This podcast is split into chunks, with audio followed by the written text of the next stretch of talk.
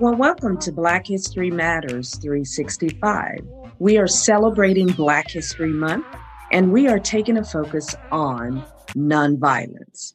And we're doing that with Dr. Bernard Lafayette Jr. And we are doing part two. We did part one. This is part two of a focus on nonviolence. Excited to have him in the studio and going to talk with us today about understanding nonviolence and what it really is. Now, a little bit of note about Dr. Lafayette Jr. is that he has written a book that I think everybody should get. It's called In Peace and Freedom My Journey in Selma. I'm excited about that. And I think he's going to give us some examples today, too, um, that I know that's in this book. So we want to make sure we pick that up. And um, I will give some more information on that later on um, in part four. But today we are part two of a focus on nonviolence with Dr. Bernard Lafayette Jr. How are you today, sir? Fine. Thank you for asking. Yes. Yes, it's good to have you again. And we're focusing on this nonviolence. So the question is today is how our understanding what nonviolence really is. So we're going to turn it over to you to give us an understanding.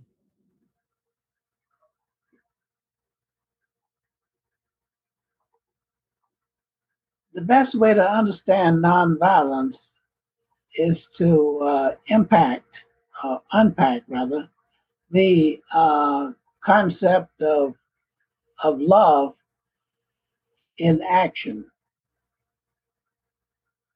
It's important to understand that in addition to being philosophical, uh, nonviolence is very practical. like one of the things that happened when we got involved in the nonviolence in Nashville, Tennessee, it was James Lawson Jr. who gave us the training. And he had experiences. He'd gone to India. And he had experience with uh, nonviolence. And he had, was absolutely convinced of uh, the fact that training was necessary.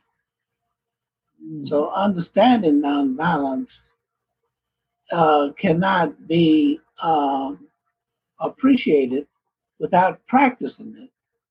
So it's not just simply for intellectual discussion and concepts and theories. To really be able to appreciate it, it has to be put into practice. So um, I'll give you an example of um, what we did in the uh, Nashville movement. After we got our training, one of the things we did was to go down uh, to the lunch counters and to sit in. We actually had sit ins in Nashville uh, in 59 while we were doing our training we were not protesting when we sat in at the lunch counters. We were testing. In other words, we wanted to see what the reaction would be. And uh, once we saw how they behaved towards us and called us names and pushed us off the stools and uh, slapped us and spat on us and all that, we came back to our church where we were doing our training, and we did what you call role play, social drama. We actually reenact, okay, uh, the very thing that we had experienced. And by doing that, we can we didn't have any surprises because we already knew that was part of learning. In nonviolence, you never stop learning. Okay? And gathering information. So uh, we pushed each other off the stools. We didn't spit on each other, but you know, we slapped each other and hit each other. Now it was actually when I, only when I got into graduate school that I really came to fully appreciate why we did the social drama. Okay? And why we actually experienced that kind of, uh, you know, uh, uh, behavior. It was like boot camp. That's why the military, they in the military, they sent people to boot camp first, so they get used to hearing bombs go off and bullets flying and all that kind of business, etc. So they rehearse. It's like a play. You rehearse what you uh, expect them to experience. And the purpose of it is to be able to control your emotions. A lot of people have good intentions and they go and they and then they say, I lost it. Well, when you lose it, that means that you lost. You didn't win. First of all, you got to win yourself before you can win, okay, over others. Okay? This is not just blowing in the wind. This is actually winning yourself and having emotional control so that you become adapted to the consequences. And that way, you can then continue to exercise nonviolence. Because if you can't win yourself, how are you going to win others?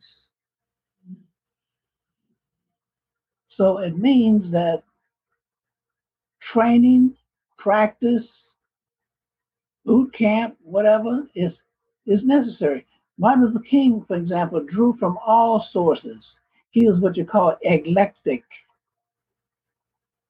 Eclectic. Many different sources. You're bringing the best out of, okay, other situations. Like some people don't know, and it's uh, okay because you don't have to know everything. But what I did during the Selma March, I went to Chicago. Yeah, I started the Selma movement, but I then went to Chicago. And guess what I was doing in Chicago? I was training gang members in nonviolence because I knew that Martin Luther King was going to be coming to Chicago he said he was going to move north. One of the places was uh, the north was the Chicago. There was no coincidence because I got Chicago ready. It's like I got Selma ready. Okay, I'm old enough now. I don't mind sharing that with people. Okay, what really happened. But I wanted to get my work done. I didn't want the media to be bothering me, so I was very quiet. Okay, once in a while there's some articles in the newspaper, like in Selma newspaper, other places. But uh, the marshals on the Selma March were, many of them were gang members from Chicago vice lords. Yes, a lot of historians don't know that either. Okay? Because that wasn't important that that be publicized. But they were marshals. I had them in boot camp I trained them in Chicago, but then they got their experience on the Selma March. And gang members would have made the best marshals because some of them already had their teeth knocked out and they had bricks that had been hit in the head and all that. So they were used to, okay? Yeah, violent attacks. That wasn't anything new to them. All right? And most of them had gone to jail already, so they got arrested, that wouldn't be anything new. Now, you may uh, have seen one of the uh, vice lords and didn't recognize. But in some of the museums, like in Washington and, you know, like in uh, Memphis and other places, there's a photograph of a black fellow holding a, a American flag, and he has a tam on and it's backwards. Okay, you know who he is? He's the head of the vice lords from Chicago, and his name is Lamar McCoy. Yeah, now you know. Okay, he was the head of the gang, the vice lords, and vice lord was okay assistant to the Lord. Did you know that? That's what the vice lords were. Vice, okay. They weren't talking about uh, you know uh, criminal kind of activity. They were talking about vice, the assistants to the Lord. Yeah, okay. So the point I'm making is that since we were going to be having a movement in Chicago, I didn't want the gang members to be doing their regular thing. I wanted to give them a specific role. And they're the ones who were the marshals in the Chicago marches as well. Yes, they were. So my point is, um, they had the experience of having been on a nonviolent march already in Selma, Alabama. So when the marches started in Chicago, they were ready because they already had the experience. That's boot camp. So that's the point I want to make in terms of the training. Don't underestimate the training because it helps to control the emotions and it also helps you to be prepared to do that. All right. Now, in mobilizing, and I'll uh, venture off to say this, I learned that from my grandmother. And I'm going to say it, and that is that women are some of your best organizers. Yes, it's no coincidence that SNCC was formed, the Student Nonviolent Coordinating Committee. That was Ella Baker, who worked for Martin Luther King. He's the one that told her, okay, organize these youth groups. And these were college student leaders from various colleges all over the South, but even from the North. And that's why the Student Nonviolent Coordinating Committee was founded, had his first meeting in Raleigh, North Carolina at Shaw University, because that's where Ella Baker graduated. Yeah. So she had an alma mater. Okay. That's why we were there. And these were leaders. No question about the impact of, of the training. And that's what SNCC was all about. Marion Barry, first mayor of Washington, black mayor of Washington, D.C. Yeah, no coincidence. No. John Lewis, he was the, uh, you know, one of the uh, head chairman of SNCC, coming coming out of, uh, you know, Nashville movement. It's no uh, coincidence. Jim Bevel, okay, that kind of thing. No, that's you had a lot of people on Martin Luther King's staff uh, who have been trained. You know, Jim Bevel, Hall Brooks, Diane Nash. Diane Nash was our spokesperson for the sit-ins and the freedom rides. Yeah. Okay. Selma, Alabama, you had Mrs. Boynton, you had Ella Baker, as I mentioned. You had uh, Rosa Parks down in uh, Montgomery. That's no coincidence.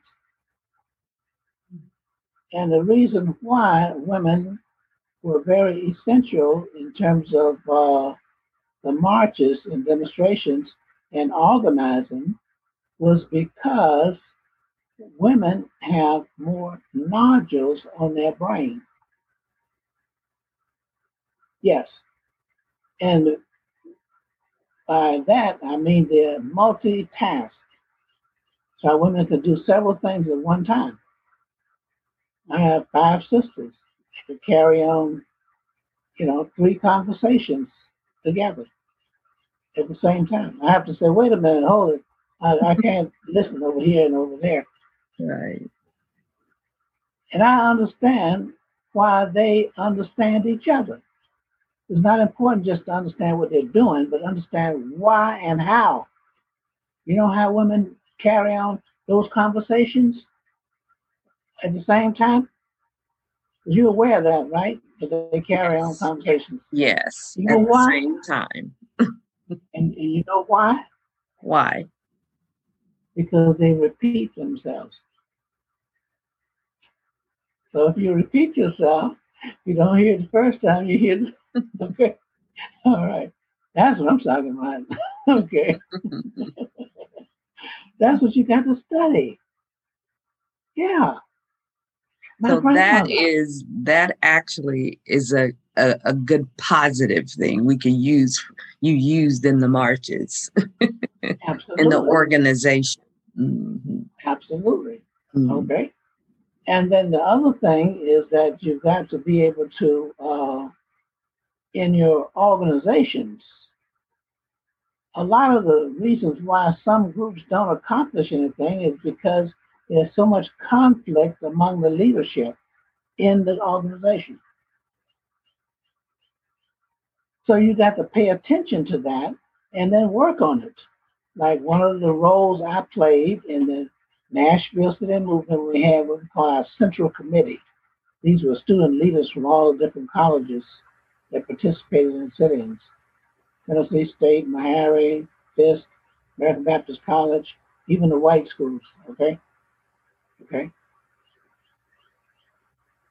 My role was to sit and listen to everything people were saying in the meetings because we made decisions based on uh, consensus.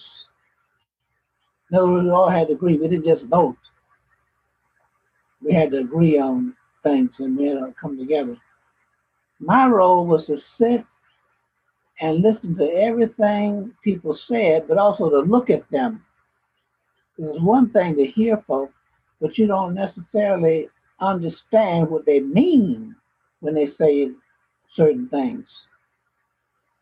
Some folks are mean. so you you got to know what their intentions were when they respond to each other. So my uh, role was to observe and make sure before we left the meeting that there was no hard feelings among any of the individual leaders. You can't go out on a nonviolent demonstration and somebody got a thing against you. No, we had to be together. All right. So we didn't leave the meeting until I said, "Now, how did, what did you think about what that person said to you?" Well, I well, that's my point. Okay. No, that's not what I was saying. I was uh, no, I was no, no. I'm sorry. I didn't mean it for you to take it that way. Okay. Yeah, that's what I'm saying. Okay. That's what we did in our meetings. Hmm. So that we could make sure that we were together. How are we going to reach out and bring others, okay, into the movement if we were not together with ourselves? So these are little tactics and things that you only get in the training. So leadership in the movement, Black Lives Matter, they are doing tremendous, you know, work in terms of uh, sharing with each other, etc. What I want to see now is an international coalition of young leaders. Mm. Identify those other leaders around the world, okay, and have, okay, that coalition. Because we need the change if we're going to survive. We need the change, okay? If we are going to uh, uh, make a difference for our young people coming up. So young folks don't stay young long, and young is relative. And if you're 90 years old, all of y'all are young, okay? Yeah, okay. So my point is, uh, yeah, but we got to get that next level of leadership prepared so they'd be able to carry on and uh, be able to succeed uh, in this thing. So the nonviolent movement is very important when it comes to uh, an appreciation for uh, the training of young people. And that's the thing that uh, you know we're concerned about. Yeah. Well, that is awesome. So I hear you saying with that, and um, that the nonviolent movement is very important to include, to actually to really train the next generation when it comes to that. Correct? Correct. Absolutely. Absolutely. So understanding um, nonviolence here's some things that I hear you saying that are so great. I think we could take in today is that training is important. It's very important to have training or some type of boot camp where it trains you how to react when someone is reacting violent against you. You all role played. I love that. You called it social drama. love, love that. And then you practice. That social drama is the practice so that you can eventually know how to mobilize after that. You mentioned mobilizing, how you mobilize from state to state, Selma to Nashville, getting people ready to move forward. So the training, the practice, um, the practice, the social drama, role playing, and mobilizing. And then one key thing you said I thought was really good paying attention to the conflict that's within the organization as you're building this nonviolence movement is very key because you can't go out and um, do nonviolence when you're against one another. Wow, really, really good tips. And the one I like the most is women are great organizers. And it's funny you say because we repeat ourselves. and that's a good trait when it comes to to nonviolence. And then taking it to the next level with our young people. So important. That's what you would like to see. That's what you all fought for to make sure that it's carried on to the next generation. Some incredible tips on part two of the focusing on nonviolence for Black History Month with Dr. Bernard Lafayette Jr. It's been great today, sir. Thank you so much for coming on and telling us about understanding nonviolence. So next time with Dr. Lafayette, I, make, I want to introduce my wife. Yeah, right oh, here. your wife. Oh, okay. Yeah. Hello there. Thank you for joining us too. It's so beautiful to see you. Happy with what you're doing. Very happy. Thank you, Smith. Thank, Thank you much. Okay. Much. Okay. Good to see you.